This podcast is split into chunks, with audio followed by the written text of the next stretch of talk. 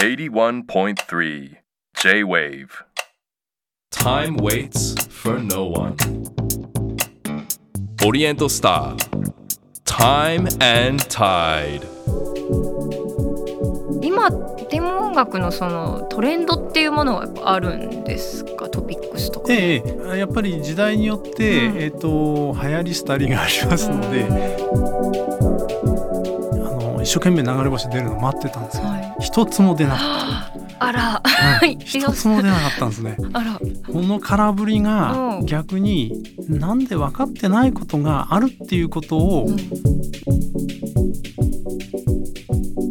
来年はね久しぶりに肉眼で空を見た時に尾っぽを引いた姿をする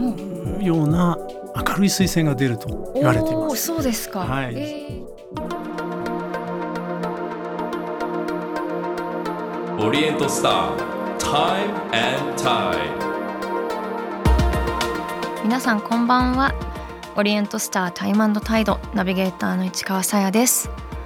この番組ではさまざまなジャンルで個性的に輝き自分らしく活躍されている方をゲストに迎えし現在の活動についてはもちろんこれまでどのような時を歩んできたのかそしてこれから先どのようなビジョンに向かって時を進めていくのかじっくりとお話を伺っていきます。さらに仕事や活動だけでなくライフスタイルや人生哲学などもお話しいただくことでゲストの方の多面的な価値観に迫ります。さて今夜お迎えするのは天文学者の渡辺淳一さんです。福島県に生まれ東京大学理学部天文学科を卒業後東京大学の大学院東京天文台そして国立天文台の副大長などを経て現在国立天文台上席教授総合研究大学院大学教授でいらっしゃいます。また副会長である国際天文学連合では惑星定義委員として準惑星という新しいカテゴリーを誕生させ太陽星の惑星から冥王星の除外を決定したメンバーの一人となりました。悠久の時を超えて私たちの世界に届く星の瞬きと天体の神秘の研究。その目にはどんな未来の風景が映っているのでしょうか。昨日は七夕願いをかけた星に思いを馳せつつ渡辺さんがこれまで刻んできた時の歩みを紐解きます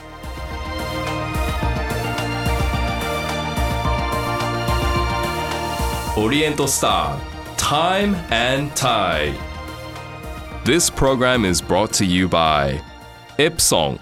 ほか市川さやがナビゲートしています。オリエントスタータイムタイド。今夜お話を伺うのは天文学者の渡辺淳一さんです。よろしくお願いいたします。よろしくお願いします。さあえっとまずですねこの時期の天体についてなんですけど早速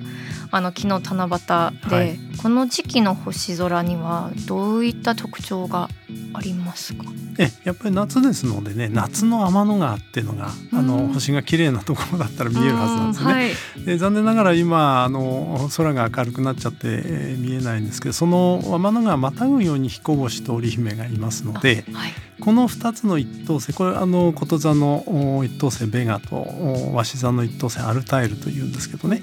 えーそれにあの白鳥座の一等星のデネブを加えて、えー大きな三角形ができるんですね。あえーこれが夏の大三角というもので、まああの夏の夜空のランドマークになります。うんこれ都会とさすがに東京とかでは見えられあないのですかね、ーこのね夏の大三角の星うん3つは、実はあのーよく方向とか高さが分かってたら見えますね。あそうですか、えへええこの3つしか見えないって逆に しあか見えなかったりするんですけどね。えーはい。それ観測する上でその注目するポイントってありますか？うん、あの都会で他の星が全然見えない時だとですね、あの今あのアプリでですねこ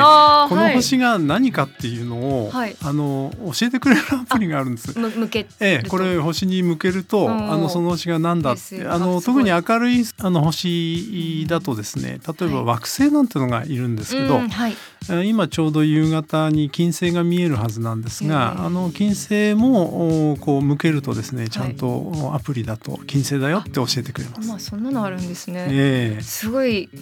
めっちゃ楽になりましたねそ う本当にいう楽ですね。はい。もうなん、えーえ今天文学のそのトレンドっていうものはやっぱあるんですかトピックスとか。ええ、あの天文学やっぱり時代によって、うんえっ、と流行り廃りがありますので、うんまあ、今はね、えー話題になってるのはやっぱり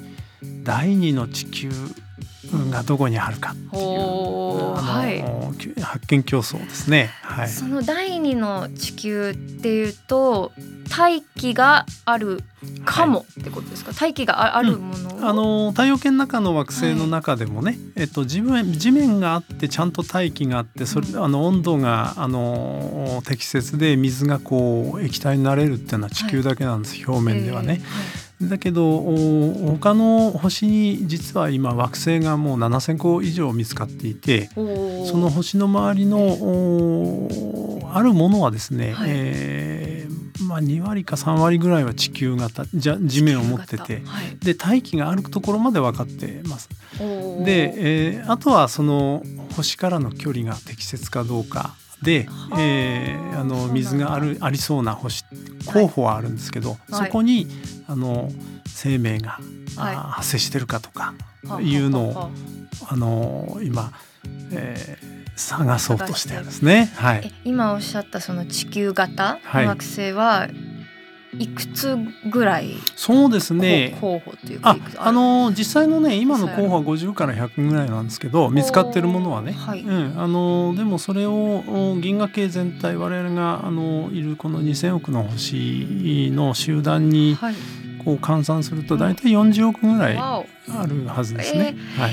えその生命の兆候がありそうってことは生命いると思っていいわけですよね。えあの天文学者はね、はいあの地球で起こってることはおそらく条件さえ整えばどこでも起きると思ってますから、まあ生命なんていくらでも発生してるだろうなと思いますね。なんかこういう話って多分ねなんか全然詳しくなくてもおおって誰もがちょっとその子供の頃の好奇心に戻れるようなそうですね。ねはい。しますけどこういう実際望遠鏡とかええ私たちもなんか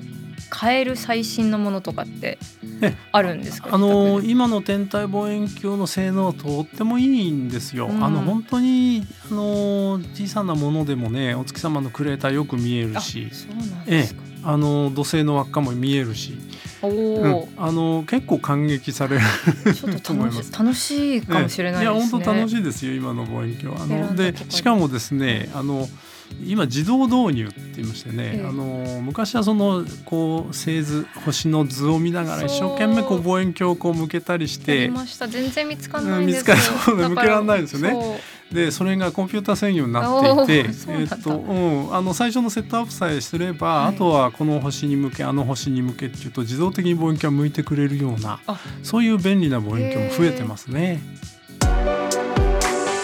Time and Tide. 81.3 J-Wave オリエントスター Time and Tide.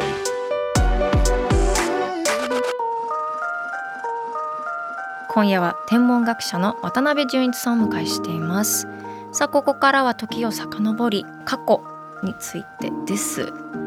っともともとそのまあ星空だったり天文学天体に興味持たれたのはええ。いくつぐらいの頃ですか？これはね小学生もう低学年の頃からですね、まあ、理科少年として、まあ、虫取りに行ったり、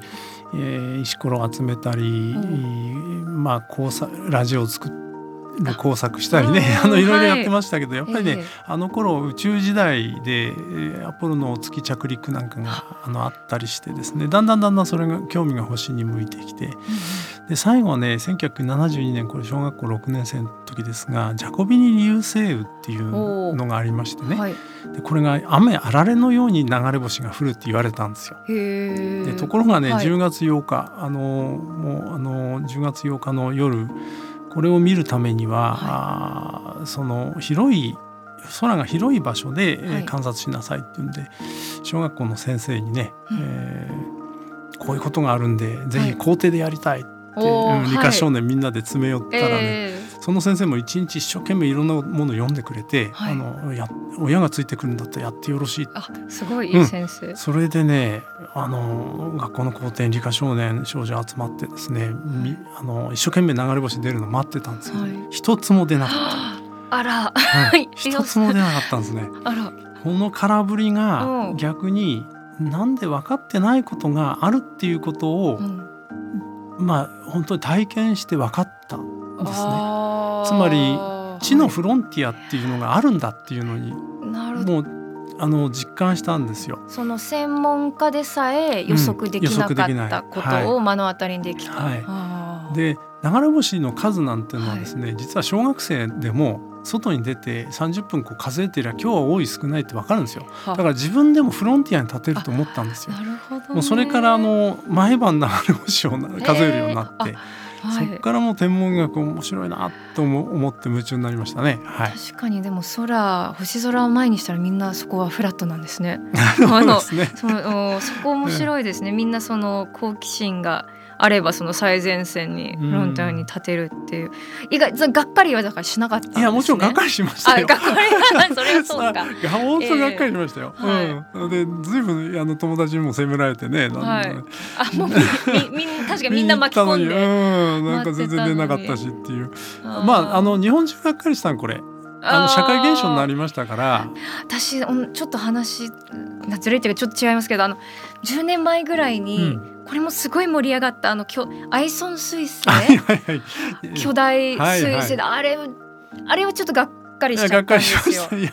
これは天文学者もがっかりし、あのーアイソン彗星はもう間違いなく肉眼で見えるような大彗星になると、みんな世界中の彗星の研究者は思ってたんです。はいえところがね、えであのー太陽にあまりにも近づいたせいなのか、こう消えちゃいましてねあそれでもう大慌てしましたね。ー そうだったうんの、うん、我々はいも本当に何が起こったんだろうと思って。溶けちゃっあのし初期の予報に比べてやっぱ彗星自体が非常に小さかった可能性が高いですそもね。そも。えーあれ結構ニュースあれもちょっと社会現象までかわかんないですけど、ええ結構いやニュースになりました。ニュースはいでやってすごい、い、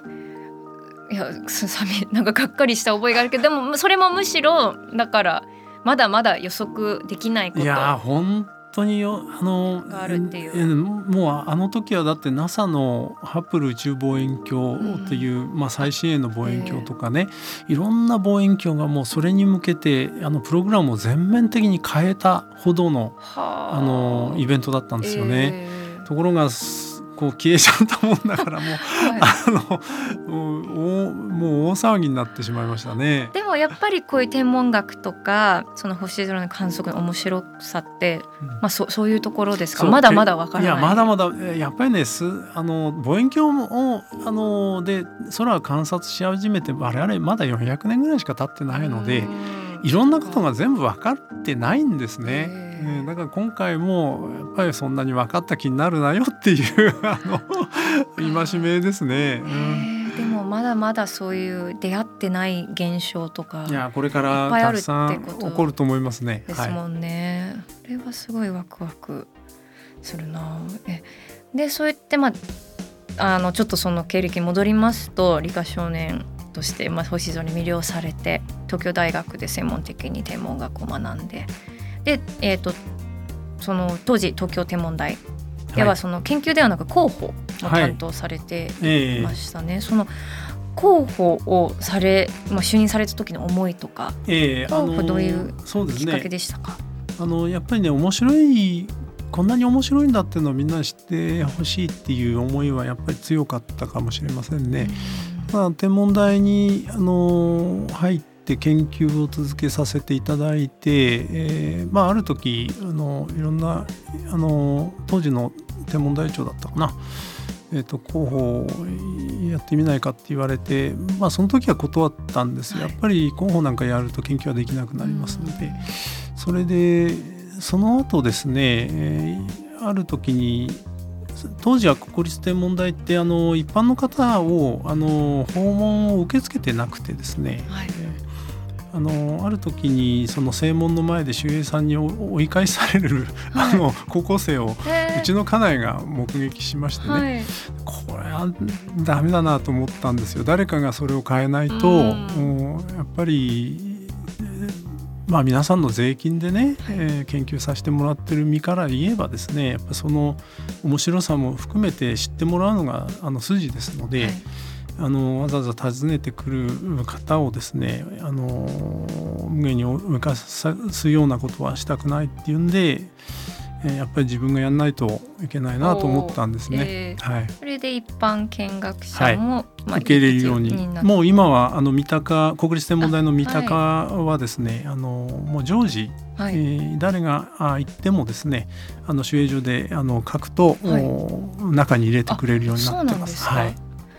と先ほどそのアイソン彗星はい。について、その巨大彗星にちょっと私が気になったから聞いたんですけど 他にそのこれまで体験された中でその印象に残ったその天文体験というかええ。何かそういう現象って何か他にありますか、ええもちろんいくつかあるんですけどねやっぱり、あのて研究者として一番あの印象深いのは1994年にあのほうき星シューメーカーレビー第9彗星という彗星があの木星にあのぶつかった現象ですね。はい。でこれは人類が初めて見る、まあ、天体の巨大衝突だったんです。でまあそれです衝突するっていうのは分かったのが2年ぐらい前なんですけど1年前にみんなであの国際会議をやりましてね、はい。えっと、どういうことが起こってどういう観測すると面白いかっていう議論をした時に誰もですねはい。ぶつかったら黒い痕跡が残るなんて言った人が一人もいないんですよ。ですねでうん私もそのそのその頃本を書いてあの木星にえー巨大彗星が衝突する時っていうあの予測あの予測本みたいなものを書いたんですけど、はい。そこにもやっぱりせ世界中の天文学者が言ってる通りですね、はい。まあ一般の人は望遠鏡を向けても何も見えませんよって書いたんですけどはい。実際にはね黒い斑点が地球サイズの黒い斑点がいくつも残ったんです。だから普通に望遠鏡で木星見た、見ても目玉があるように見えたんですね。ねだやっぱ何も分かってないですね我々。なるほどそっか。もうさ、まあ、衝突してもっていう予想、はい、そういうのがでも日々あるってお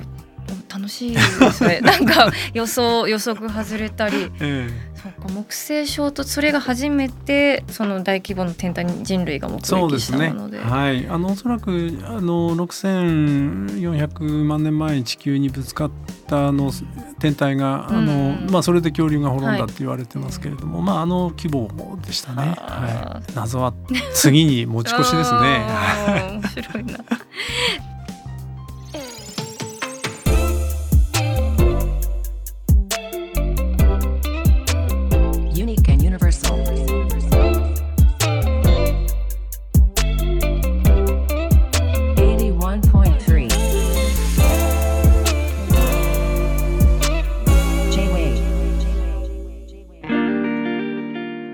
市川さやがナビゲートしています。オリエントスタータイムタイド。今夜は天文学者であり数多くの著書や講演活動を通じて天文学の魅力を広く普及されている渡辺淳一さんにお話を伺っています。さあここからはプライベートの時間についてです。プライベートで、まあ、熱中していること興味あるの温泉というふうに。伺いましたそうなんです。よ、はい。温泉大好きでいろんなところの温泉巡ってい。るんですけどね。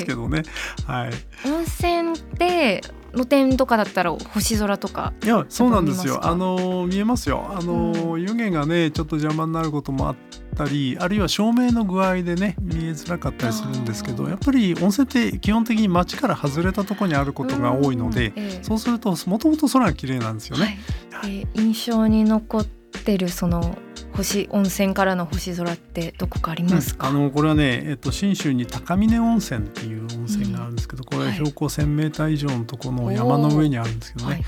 あの春先だったんですけど私行った時はせ最後あの車で登れなくて雪上車で登ってへあの上まで連れて行ってもらったんですけど、はい。まあ電気がなくてランプの宿なんですけどね。で、えっと、温泉もちろん、あのいい温泉だったんですけど、そこはですねお客様に、うん、星空の説明会あ。観察会をしてくれるんです。へー。毎晩のように。ええそれで、えーっとおそういうとこ行って望遠鏡でねいろんな天体見せてもらって、いや本当綺麗でしたね。はい。で一回説明受けてから温泉使ってちょっと眺めるとまた 変わ。りますよね。はいはい。えー、いいですね。おえ温泉はそう結構成分とかそういうのもやはり気になるものなんですか？ああのーそうですね。大体温泉巡りをしし始めちゃうとあのーえっと癖のない、うん。あのー普通のあの若し湯みたいなのがあんまりえっと気にならなくなって癖の強いっていうのかな？はい あの硫黄の匂いがすごくするとか。はいあのぬぬめり具合がものすごいとうんかそういうものが好きになってきますよね。もう特徴的な、はいが強いも特徴強いものが気そうになってですね。はい。えー、ちょっとこのお湯選出選出面白かったっていうお湯とかあります？えーっとね、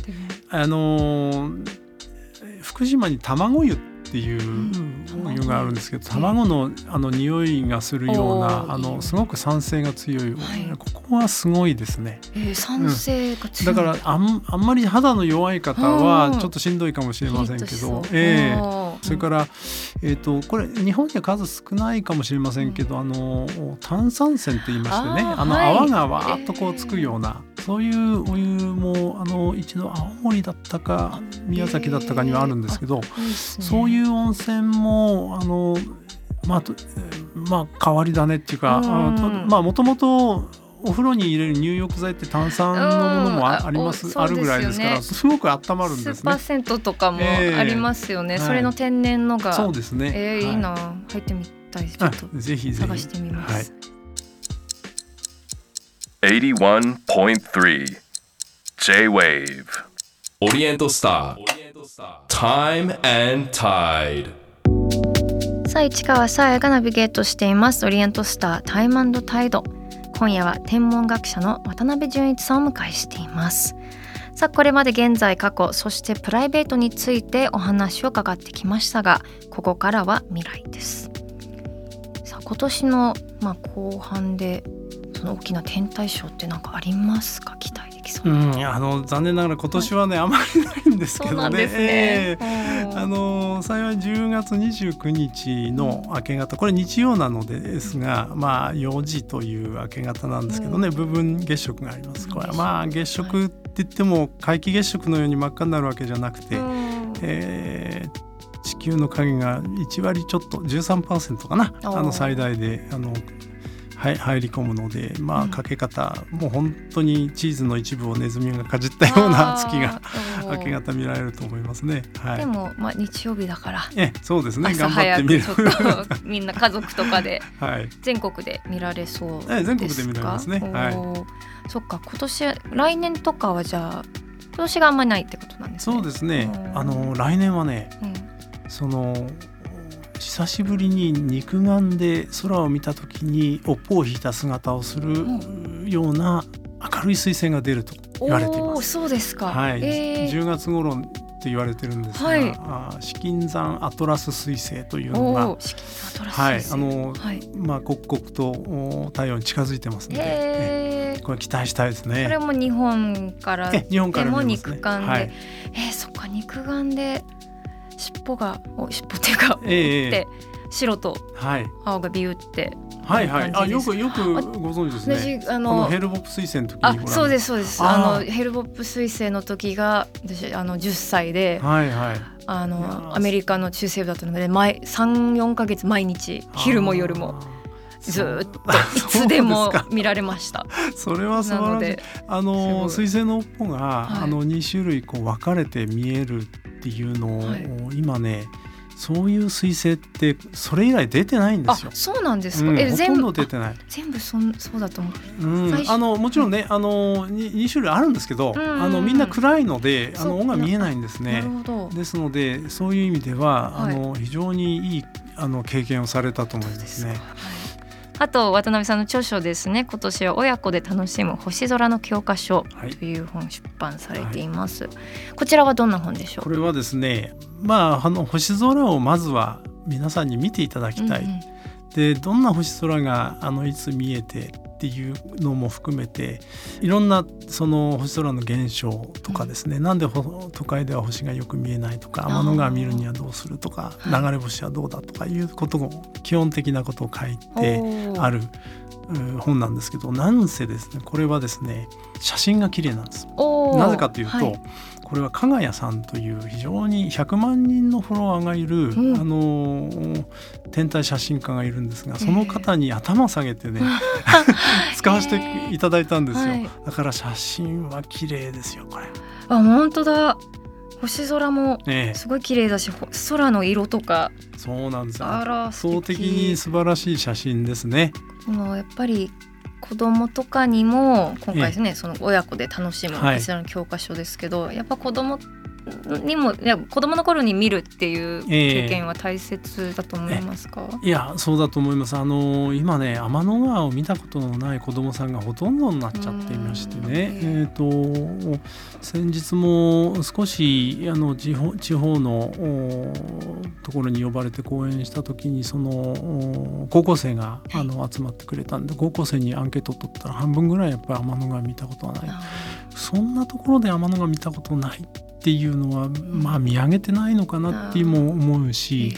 まあ、やっぱり地方都市も明るくなってますので安全上ね。そえーまあ、それの兼ね合いなんだろうなとは思いますけどぜひやっぱり本物っていうものの体験をさせてあげたいなっていう気がしますね。うん。やっぱ見るっていうのは五感を総動員して見てますのでその時の雰囲気とか風の匂いとか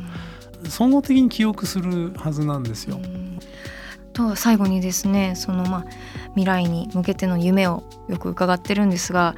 訪れてみたいスポットとかまだ見たことない光景とかあったりするんえですか？あのー私ね、えー、と月の階段っていううん。あのーまあ、ステアーズですね、あのーっていうのがあるんですけど、あのー月の階段っていうものが現れる、うん。現象があるっていうのをうん。前聞いていろいろ調べたらオーストラリアのブルームっていう、町だっていうはいなんかその看板の具合とかあの満月の頃のその月が出た時にこう月の影がこうずっとうん自分に続いているように見えるっていうんですよね。だからこれぜひ見てみたいなと思ってますね。オーストラリアでミレのブルーム、はい、ブルームって街ですね。はい。えーちょっといすごい早く行ってほしい なんかすごい、えーなんかあとなんか全然もう実それすごい実現できるそうなものじゃないですか、はいはいはい。全然これもうめちゃくちゃ技術が進んだらできるかもとかゆちょっと先のこととか夢のようなことってなんかあったりするんですうなか。えー私まあほうき星がやってくるふるさとっていうのはオールトの雲っていうふるさとがあるって言われてるんですけどそれが太陽系の果てなんですね。うんで実はそこからやってきて彗星になったものはたくさん見つかってるんですけどそのは最果ての場所にいるう連中は誰も人類見たことないんですよ。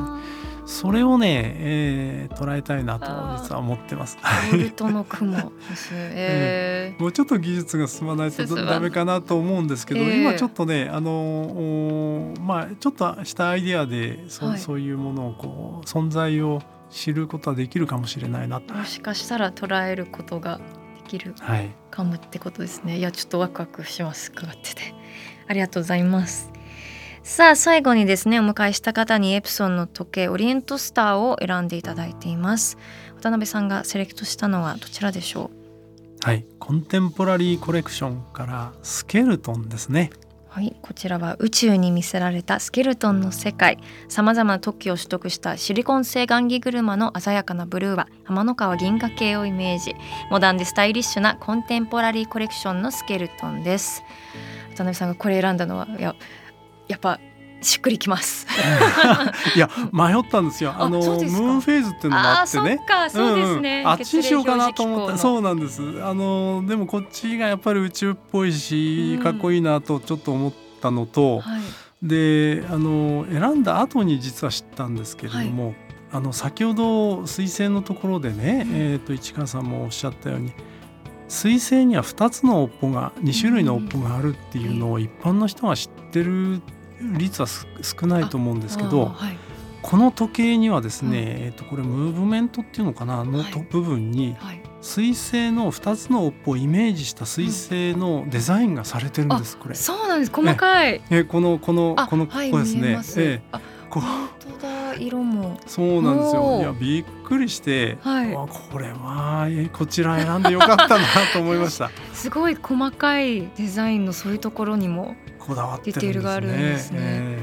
いやでもちょっとすごくなんだろうちょっとした小宇宙も天体もつけ腕に身につけるのでぜひたくさんつけてください、えはい。さあ本日渡辺さんにお話しいただいた内容は番組ホームページにアップしています。ぜひご覧ください。オリエントスタータイムタイド今夜のゲストは天文学者の渡辺淳一さんでした。ありがとうございました。どうもありがとうございました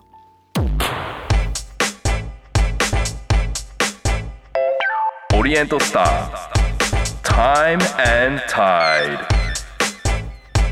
81.3 J-Wave 市川カオスモス。さて今夜のカオスモスですが、えー、と6月17日の、うん、エアのゲスト保育士の T 先生の会の感想です。ラジオネームひろんこさんからいただきました。ありがとうございます。子育てはずっと昔に卒業していますがあの頃こんな先生がいたらあんなに子供たちを叱ったり悩まないで済んだと思ったり職場や人間関係にも活かせそうなお話ばかりでとっても参考になりました。溢れるような幸せをまずは自分のグラスから注いでいくっていう話には納得しました。そうそうね。あの T 先生のこのシャンパンタワー理論っておっしゃってましたっけ？最初急に保育士の先生ならぬすごいチャラい理論出したと思ったけどすごくね私も納得しました。一番上のグラスを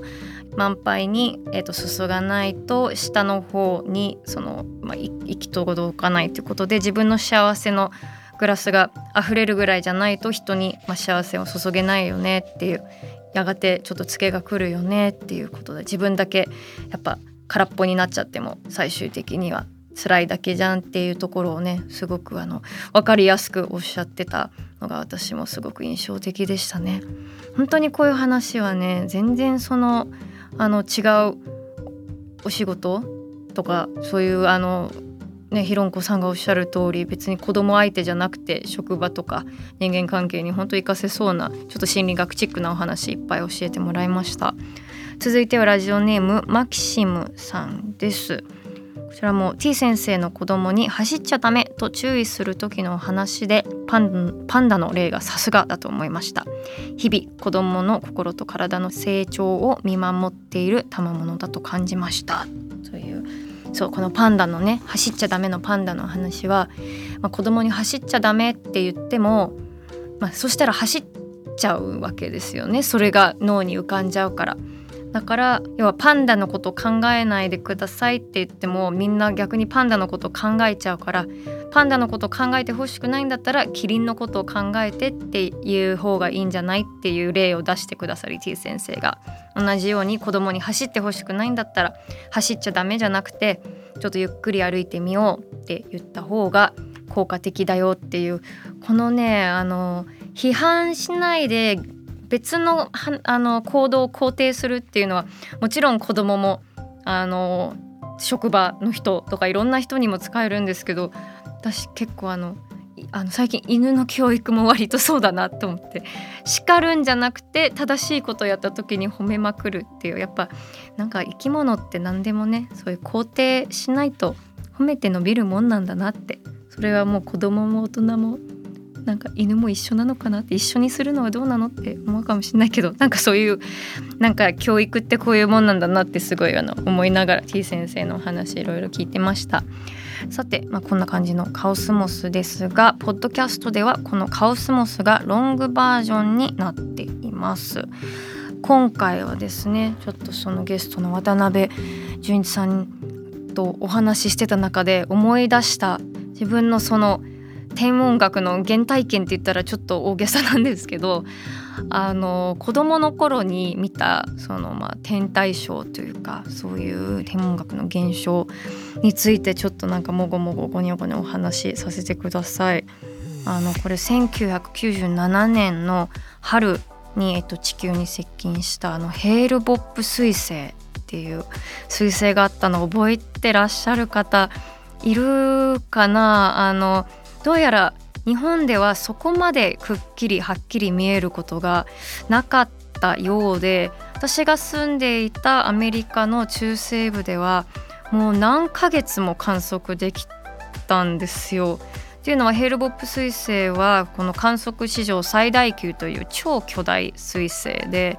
あの渡辺さんも本当歴史に残る20世紀で一番も大きかった彗星。一番しかも明るかったよく見えた彗星っていうふうにおっしゃってました。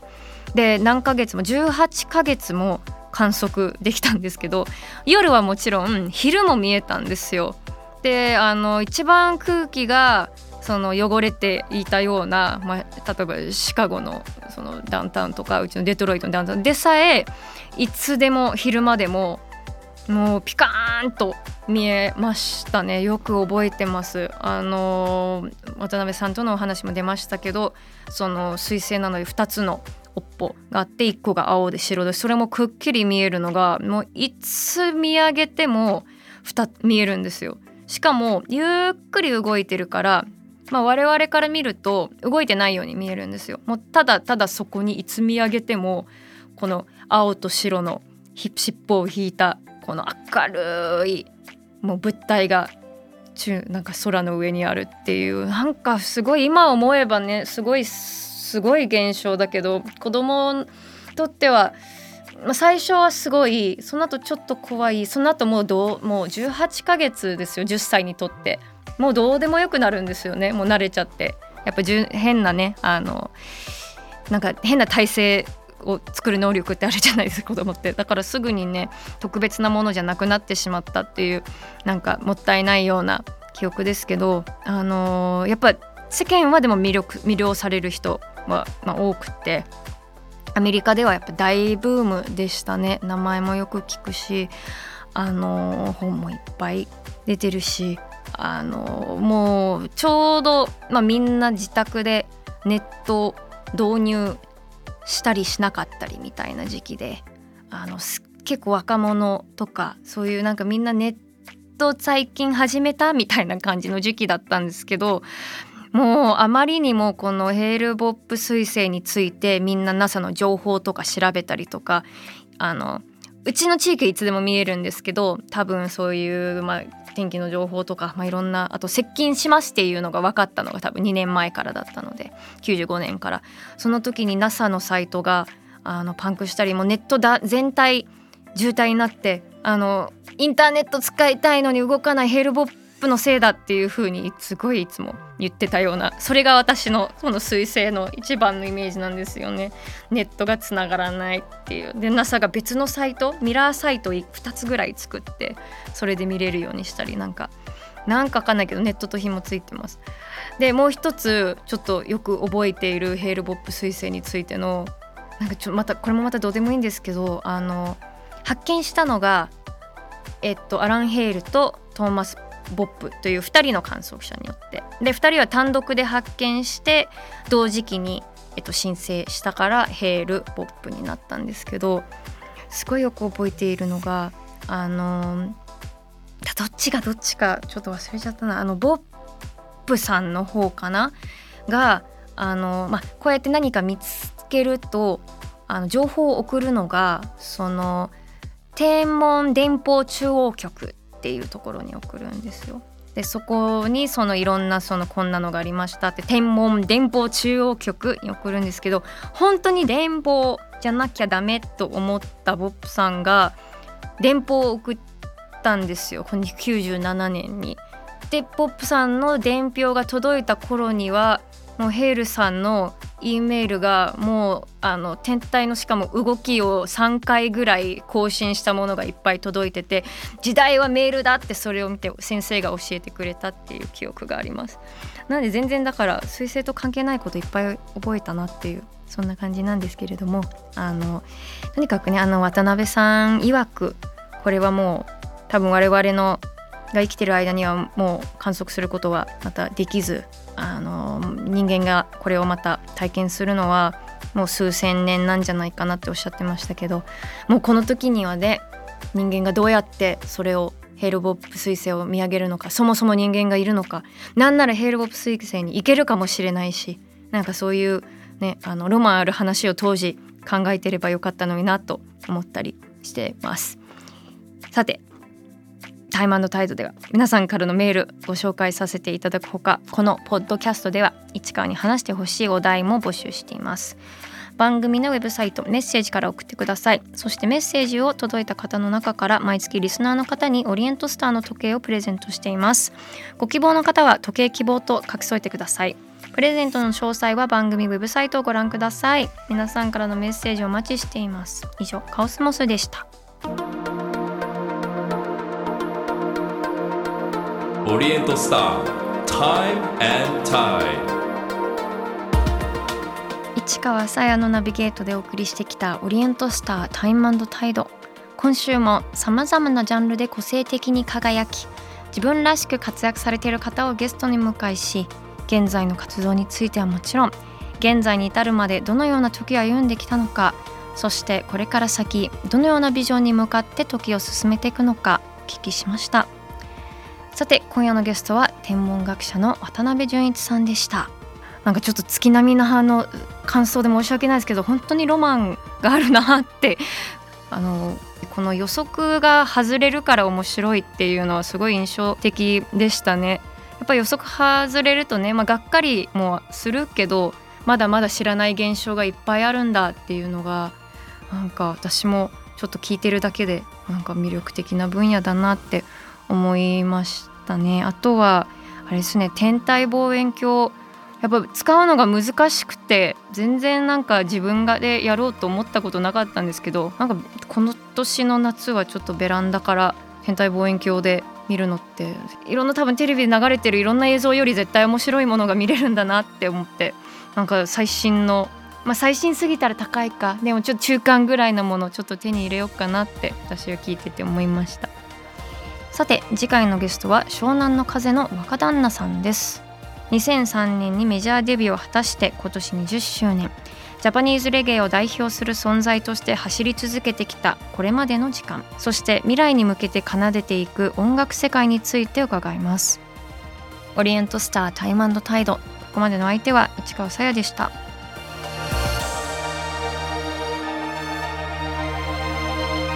オリエントスター Time and Tide. This program was brought to you by Epson ほか